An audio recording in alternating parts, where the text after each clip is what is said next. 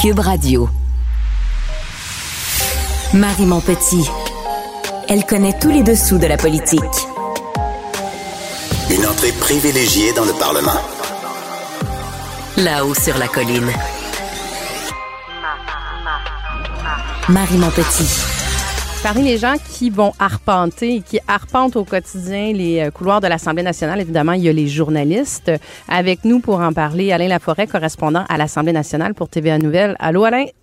Bonjour Marie. Bonjour. Alors, ça va être euh, des journées euh, très chargées qui s'en viennent. Alain, dis-nous donc comment euh, comment t'abordes ça? Comment ça se prépare un journaliste le matin avec tout ce qui déboule dans une journée à l'Assemblée nationale?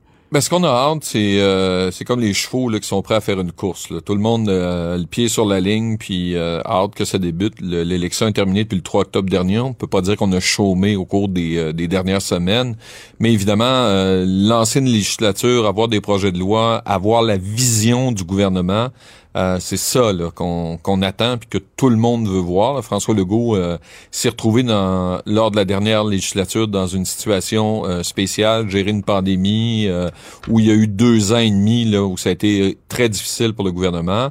Là, le virus est là, on vit avec, mais les opérations quotidiennes et les engagements doivent être mis en place. Puis ça, on va le savoir mercredi mercredi parce que le discours inaugural, puis je pense que tout le monde attend le discours inaugural. La présidence, on s'entend, c'est pas mal réglé. Là. Ce serait une grosse surprise que ce soit pas Nathalie Roy, l'ancienne ministre de la Culture, qui soit nommée à la présidence de l'Assemblée nationale. Elle a déjà eu l'assentiment et la bénédiction de son chef, François Legault, pour occuper cette fonction-là. Euh, là, le discours inaugural, c'est les grandes priorités. Il va donner, entre autres, les orientations de chacun de ses ministres. Un gouvernement qui est un peu plus gros, c'est que ça, on a hâte de voir là, comment ils vont euh, agir. Puis c'est toujours les mêmes. Lorsqu'il a fait, euh, entre autres, euh, son discours, euh, souviens-toi, Marie, lorsqu'il a, entre autres, dit que l'éducation, c'est sa priorité en 2018, ça l'est toujours en, en, 2020, et les problèmes en 2022, les problèmes sont énormes. Euh, D'ailleurs, euh, depuis deux semaines, on présente des reportages à TVA, puis il y en aura un que je vous suggère d'écouter dimanche. Je fais un peu d'auto-promo au TVA de 18h dimanche. Soyez là, vous allez voir, il y a quelque chose d'intéressant qui sera présenté concernant l'éducation. santé, économie, protection de la langue, culture, c'est ces têtes de liste, mais il y a plein d'autres problèmes au Québec à régler entre autres euh, tout ce qui concerne euh, la crise inflationniste. Puis il y aura deux projets de loi qu'on s'attend, peut-être même trois, euh, que le gouvernement va déposer. Entre autres, un du ministre des Finances pour geler les tarifs gouvernementaux, puis un autre du ministre de l'Économie, Pierre Fitzgibbon, pour régler le problème de la hausse des tarifs chez Hydro-Québec. Ça, c'est une erreur que le gouvernement a commise dans la dernière législature en tassant la régie de l'énergie. Puis là, on est obligé de faire un projet de loi pour un peu revenir en arrière parce que l'inflation est allée trop galopante, beaucoup trop haute que ce qu'avait estimé le gouvernement lors de la dernière euh, législature. Mais tu sais, je t'entends parler, euh, Alain Laforêt, on a l'impression que c'est vraiment le, le rythme, tu sais, que la nouvelle, elle tombe le matin, euh, puis c'est un peu ce qui va déterminer le reste de la journée. Mais là, j'entends que pour les, les deux prochaines semaines de session parlementaire, tu as déjà une bonne idée comme journaliste aussi de, de, de certaines questions, de certains, certains angles que tu vas aborder. C'est sûr que, comme tu dis, le fameux discours inaugural va venir mettre la table sur les priorités de, François Legault, puis va venir certainement mettre euh, euh, le spotlight, comme on dirait en bon français, le, faisceau lumineux sur certains ministres euh, plus plutôt que, que d'autres. Mais mardi, là, toi, tu es, prêt, tu vas être dans les couloirs, tu vas aller questionner certains ministres qui vont passer. On va commencer les mêlées de presse, ça va recommencer. Là. on a surtout hâte que que les ministres soient plus accessibles parce que actuellement, oui, il y en a qui parlent, mais pas tous. Euh, lorsque la session va reprendre, puis elle est courte cette session-là, c'est six jours de période de questions. C'est la même situation que ah oui, François Legault euh, ouvre, ouvre le Parlement pour leur fermer, euh, pour leur fermer aussitôt. Là. Ben, c'est terminé là, le, le 9 décembre, puis on, ils vont revenir le 31 janvier 2023. Euh, dans le Salon Bleu là, pour se faire euh, questionner. C'est le même scénario de 2018. Courte session parlementaire, les fêtes, mais en 2018, c'est un nouveau gouvernement, pas d'équipe, pas d'organisation. Là, on n'est pas dans la même situation. Il y a des nouveaux députés, il y a beaucoup de nouveaux ministres, mais ils font des choses à l'extérieur du Parlement. Les dossiers avancent, mais ils sont pas questionnés par les oppositions. mais questionnés par les oppositions. Ce sont pas beaucoup les oppositions. Ils sont 35. Là. On a un, gouvernement euh, qui est très gras, à 90 euh, députés, euh, ce qui fait qu'il contrôle la Chambre actuellement. Puis l'autre affaire qui va être intéressante à surveiller, en tout cas ça, les journalistes, on a hâte de voir, les correspondants parlementaires, comment qu'est-ce qui va se passer, c'est le fameux serment au roi. le Parti québécois mardi, ne pourra pas entrer dans le Salon Bleu parce qu'il y a eu une décision euh, de l'ancien président, mais qui est toujours en poste jusqu'à mardi, François Paradis, qui leur a interdit l'accès au Salon Bleu. Euh, est-ce que effectivement euh, ils vont aller jusqu'au bout? Ben, s'ils n'ont pas prêté serment, la sergente d'armes va leur bloquer l'accès. Euh, et là, qu'est-ce qui va se passer? Puis, comme je le disais tantôt, autre projet de loi qu'on attend, et ça, ça va être intéressant à suivre, probablement la semaine prochaine ou l'autre, c'est ce qu'on laisse entendre, c'est il y aura un dépôt de projet de loi sur le serment au roi.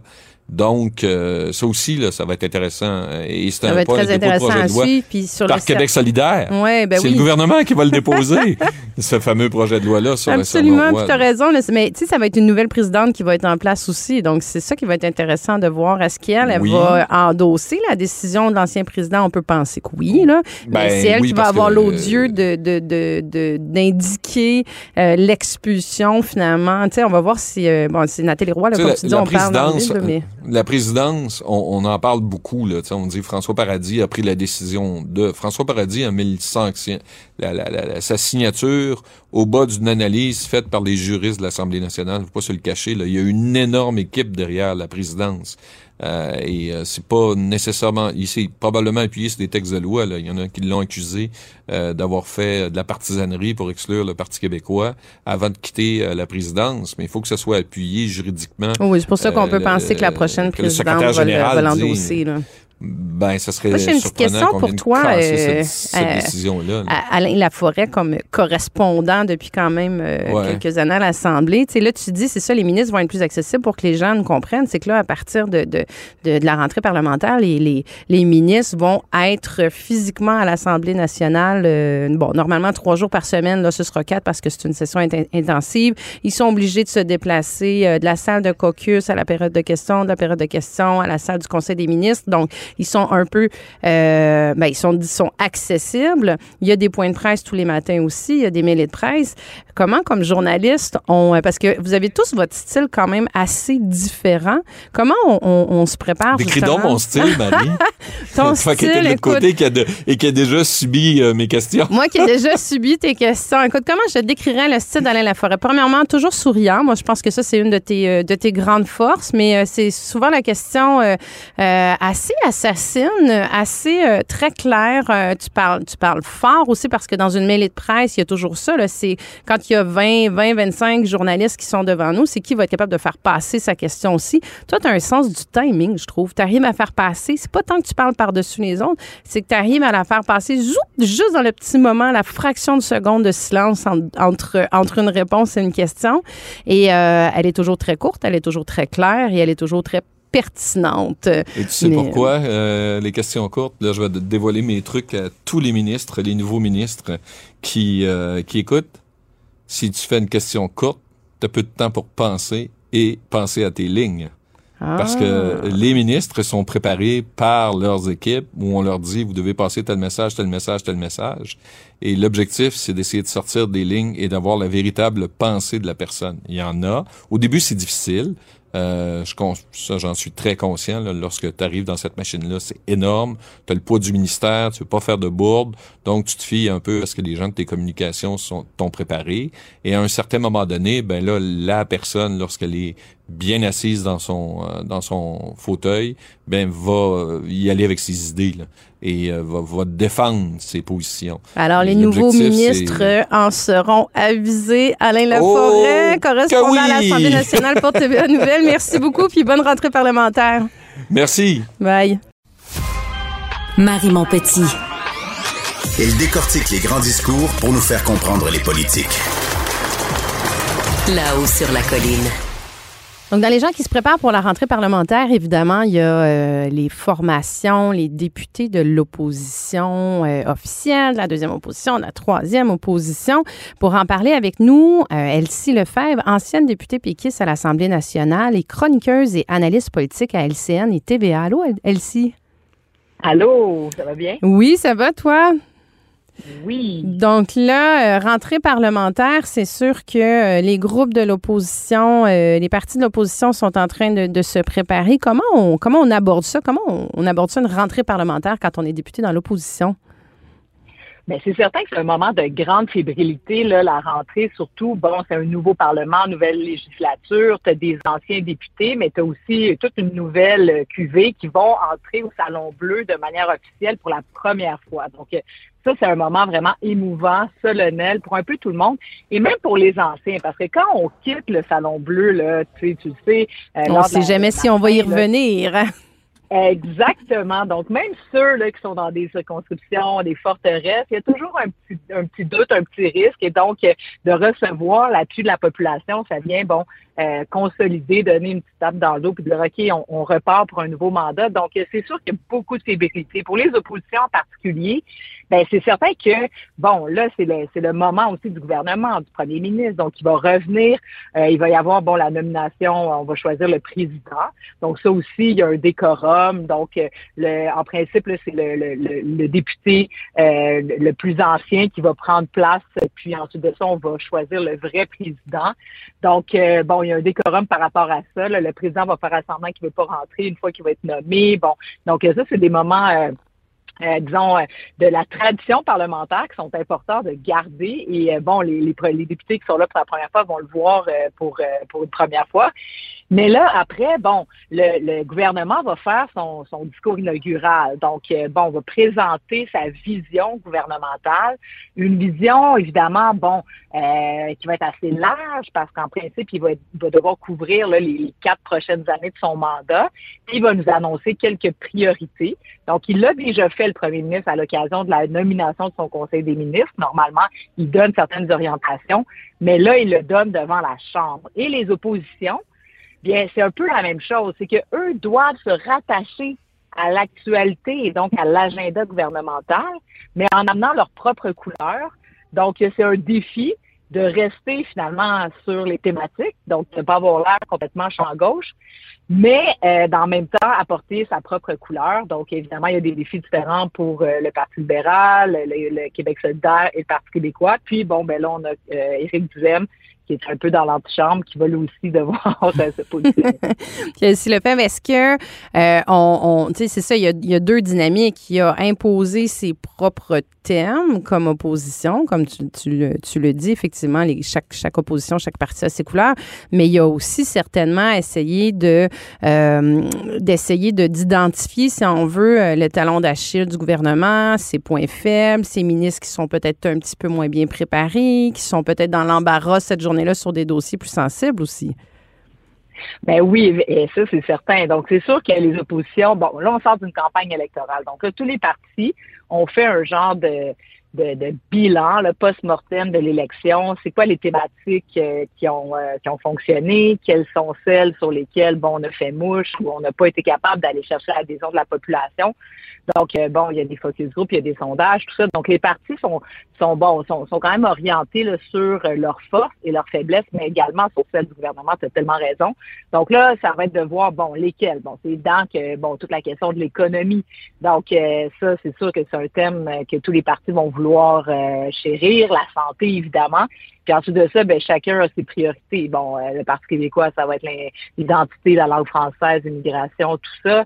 Euh, bon, Québec solidaire va nous ramener certainement le logement, des trucs comme ça. Parti libéral, ben lui aussi, bon, sur les questions de pénurie de, de main-d'œuvre, l'immigration, bon, l'économie, la santé. Bref, tous ces thèmes-là vont être joués par tous les partis mais des fois avec euh, une partition différente. Mais c'est ça, c'est comment se démarquer. Moi, je pense que au Qui moment décide le matin là, dans le, fameux euh, le fameux dry run où le leader va s'asseoir avec ses porte-paroles, va dire ben voici la stratégie aujourd'hui. Euh, il y a neuf questions pour l'opposition. Nous, on en a cinq, mettons l'opposition officielle. je sais pas comment ce sera réparti exactement, mais de déterminer ben voici toi tu vas poser la première, la deuxième, la troisième, et voici les thèmes, les sujets, puis voici ce qu'on essaie d'aller rechercher dans le fond.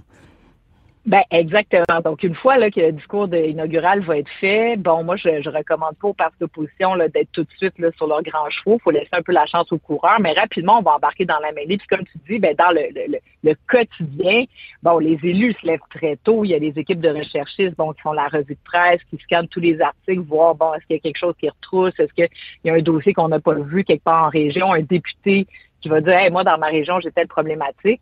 Et là c'est le leader qui, qui agit euh, le leader de l'opposition dans chacun des partis qui agit comme un peu le, le, chef, d'orchestre. c'est ça. Donc, c'est lui qui va faire les arbitrages. Évidemment, bon, il y a la question du chef. Donc, ça, c'est très important. Mais beaucoup d'efforts sur la question du chef avec ses relances. Donc, en principe, c'est supposé être le moment fort de l'opposition. C'est là-dessus que les partis, que le parti d'opposition, en principe, va faire ses communications de la journée. Mais les autres députés, euh, tout dépendant des dossiers qu'ils défendent, tout dépendant de l'actualité, ben vont euh, se, se, se, ben, se mettre à, à, la suite là, du, de, la, de, la, première question du chef. Et donc, on va faire un genre de build-up, je m'excuse l'impression, euh, l'anglicisme, pour euh, ben, essayer de mettre dans les câbles le plus possible le gouvernement. Puis chacun des partis va faire ça. Puis effectivement, en la période de questions, ben, il y a un ordre donc préétabli. Donc, on commence par euh, une question du chef de l'opposition officielle avec une, une, question complémentaire, une deuxième complémentaire, etc. Puis ensuite de ça, on passe à l'autre partie et tout ça. Bon, ça, cette déclinaison, l'ordre, on va la connaître prochainement parce que là, on n'a toujours pas d'entente entre les partis euh, à l'Assemblée nationale là-dessus. Mais donc, c'est comme ça. Puis donc, euh, tu sais, tu te rappelles bien comme moi que, bon, en arrière du président, donc il y a le trône, le président siège, et derrière, il y a les deux salles où il y a le gouvernement qui se prépare, parce que le gouvernement aussi va vont, euh, vont préparer leur, euh, leur période de questions. Donc, les ministres vont être avec leur attaché de presse à, à, à bon, bâtir leur dossier puis connaître leur argumentaire. Puis de l'autre côté, tu as une salle équivalente pour l'opposition. D'ailleurs, je me demande bien comment ils vont répartir ces espaces-là. Parce que Ça va être toutes, toutes, toutes des choses à suivre. Je suis bien d'accord avec toi. et merci beaucoup, ouais. euh, Lefebvre, chroniqueuse et analyste politique à SCN et TVA. C'était hyper intéressant. Bonne session. Merci, au revoir. Là-haut sur la colline. Ce que les ministres n'ont pas voulu dire, Marie Montpetit va vous le dire. Alors, un des rôles euh, hyper cruciaux euh, des gens qui travaillent euh, dans l'ombre de ce qui se passe à l'Assemblée nationale, ils sont nombreux, c'est le rôle, entre autres, d'attaché de presse, d'attaché politique qui accompagne les ministres. Pour en parler avec nous aujourd'hui, Marie-Ève Doyon, qui est une ancienne attachée de presse et politique, qui a été sur la colline parlementaire de 2003 à 2010 avec trois ministres différents et qui est également analyste politique au Journal de Montréal et au Journal de Québec et fondatrice de Médias Relations publiques. Bonjour, Marie-Ève Doyon. Bonjour, Marie. Bonjour. Alors, euh, dis-nous, euh, comment on prépare ça, un ministre à la veille d'une rentrée parlementaire? Bien, dans le cas qui nous intéresse, en ce moment, il y a un nouveau gouvernement élu. Alors, c'est un, un autre niveau de préparation que uniquement euh, une rentrée parlementaire qui se passe alors que le gouvernement est déjà en place depuis deux ans. Euh, puis, il y a un certain nombre de choses liées à ça. Entre autres, il y a des nouveaux ministres aussi. Donc, préparer les élus, c'est d'abord les, euh, les familiariser avec leur nouveau travail, avec leur mandat. Et chaque fois qu'il y a un remaniement ministériel, les ministres, ils ne sont pas du jour au lendemain imprégnés de la culture de leur ministère et de toute l'histoire de leur ministère. Ils doivent donc euh, faire des rencontres qui sont parfois euh, un peu fastidieuses avec les hauts fonctionnaires de leur ministère. Et là, là au ben, moins, cette fois, ils vont avoir eu un mois et demi pour se préparer. Exact. Tu sais, quand tu parles de roman ministériel, des fois, euh, moi, ça m'est arrivé d'être nommé ministre le jeudi, puis le mardi, tu es en chambre pour répondre aux questions des, euh, des oppositions officielles. Là, au moins, ils vont avoir ah, eu un, un, mois et demi pour faire ces, ces rencontres-là avec les sous-ministres. Et souvent, euh, un, un, élu devient ministre le jeudi et le vendredi matin, on l'invite à commenter sur son nouveau ministère dans les médias comme s'il y avait une science infuse et que dans la nuit entre ta nomination et le lendemain matin, euh, il y avait 800 pages de documentation qui étaient assimilées par le ministre. je te dirais même que, si tu me permets, je te dirais même que dans certains cas, puis là, je te parle justement de tranches de vie, tu vois, en 2017, quand il y a eu le remaniement ministériel, euh, moi et certains collègues, on a été nommés ministres, on est sortis de notre assermentation. Donc, on venait de prêter serment au peuple québécois où on allait devenir, justement, moi, je devenais ministre de la Culture, des Communications, ministre responsable de la langue française.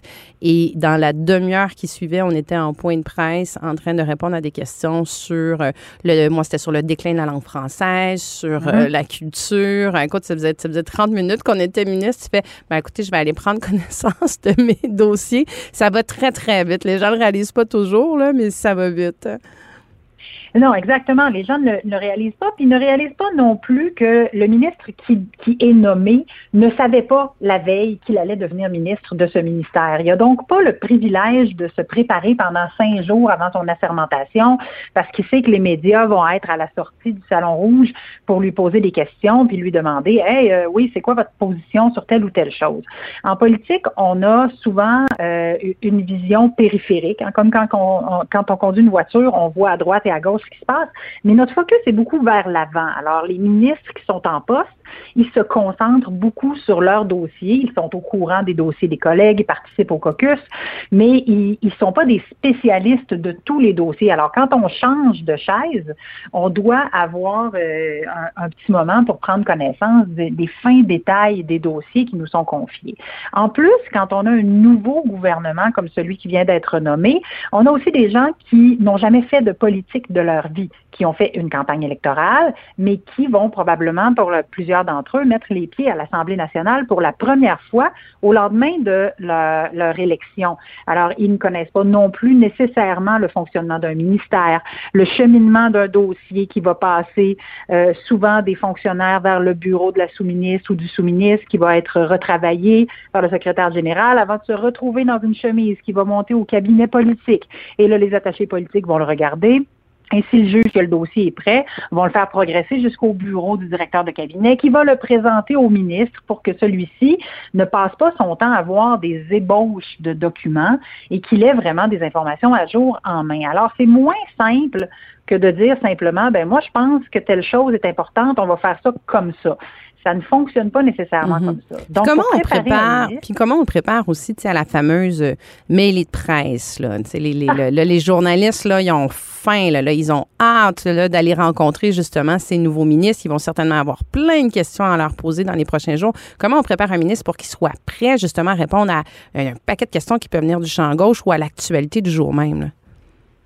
Il y a euh, d'abord il y a des règles du jeu dont il faut que l'élu s'imprègne. Et ça, euh, dans, dans boîtes de relations publiques, on fait ça aussi avec des clients qui font face à des crises. On les prépare à jouer le jeu des médias. On l'a vu beaucoup des, euh, élus se sont cassés les dents dans des mêlées de presse. On se souviendra hein, de d'une sortie de, de, de, Catherine Dorion, qui était députée de, de, Québec solidaire à l'époque, où elle a dit, mon Dieu, mais c'est violent, c'est presque de la torture, les lumières à puis on s'arrête. Les élus doivent être préparés à ça. Ils doivent savoir que ce qu'on, ce que certains appellent la meute des médias, là, mais que d'autres vont appeler euh, les journalistes qui viennent dans une mêlée, un scrum, comme on le dit dans le métier. Mais les, journalistes, ils, ils ont un travail. Essayer d'amener l'élu à dire quelque chose. L'élu, lui, a un travail aussi il y a une vérité, il y a une réalité et il n'est pas obligé de répondre à toutes les questions. Il peut continuer à marcher. Et on doit préparer nos élus à ne pas avoir le syndrome du chevreuil dans les phares et de s'arrêter à toutes les fois que les lumières allument dans le corridor. Il y a des gens qui ont dans leur nature, à eux, la volonté de collaborer avec les médias. Mais quand ils passent, puis on l'a vu en campagne électorale, parlons-en, entre autres, un gars qui s'est présenté pour le PLQ qui s'appelait Mathieu Graton, qui est un humoriste, puis qui s'est fait prendre à ce jeu-là parce qu'il a l'habitude de répondre à tout et à rien au, du tac au tac en faisant des blagues, alors que quand on tombe dans une joute politique, tous les propos ont une portée sur la vie des citoyens. C'est plus juste les gens qui s'intéressent à toi, c'est tout le monde qui regarde. Alors les propos doivent être pensés, doivent être réfléchis. Des fois, c'est ce qu'on appelle la fameuse langue de bois des politiciens. Mais la ligne, la ligne est, mince, des fois, entre cette langue de bois-là puis dire ce qu'on pense. Là.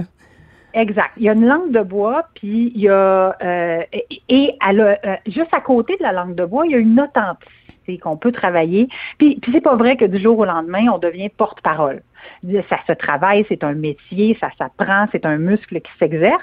Alors, quand on va travailler avec les élus, souvent, on va les prendre par surprise. On va leur poser des questions juste dans leur cabinet pour voir comment ils vont répondre. Puis là, on va dire, ah, manqué, il fallait pas répondre à celle-là. Ou on va trouver une meilleure façon de répondre sans répondre avec euh, de ce que certains appellent le, langage de la machine. Ce qu'on appelle des fois le hot seat aussi, là, justement, une espèce de, mise en contexte, une pratique, voir comment on répond, euh, juste donner la réponse à la question, pas plus large non plus. Puis on, devient un peu, quand on devient ministre, on devient un peu un témoin dans un procès. C'est notre procès tous les jours devant les médias, puis on doit trouver une façon de toujours dire la vérité, mais de dire la bonne vérité. Puis des fois, on a envie de dire des choses qui, sont parfois sous judice parce qu'il y a des dossiers devant la cour, d'autres qui sont des dossiers qui sont pas encore prêts à annoncer.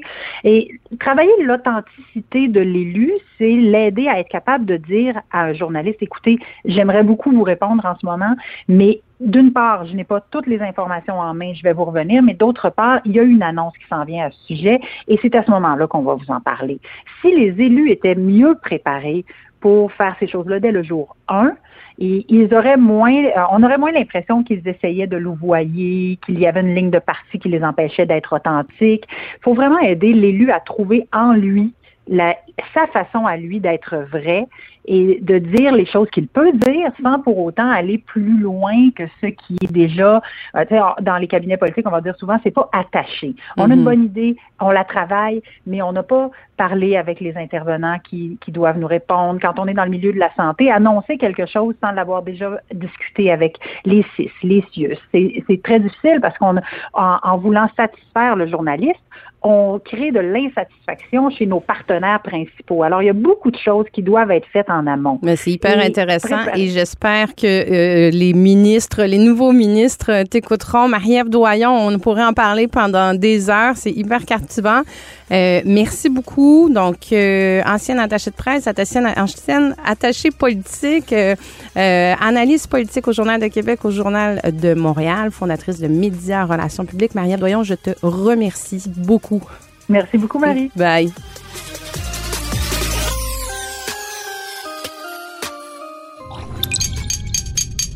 Cube Radio.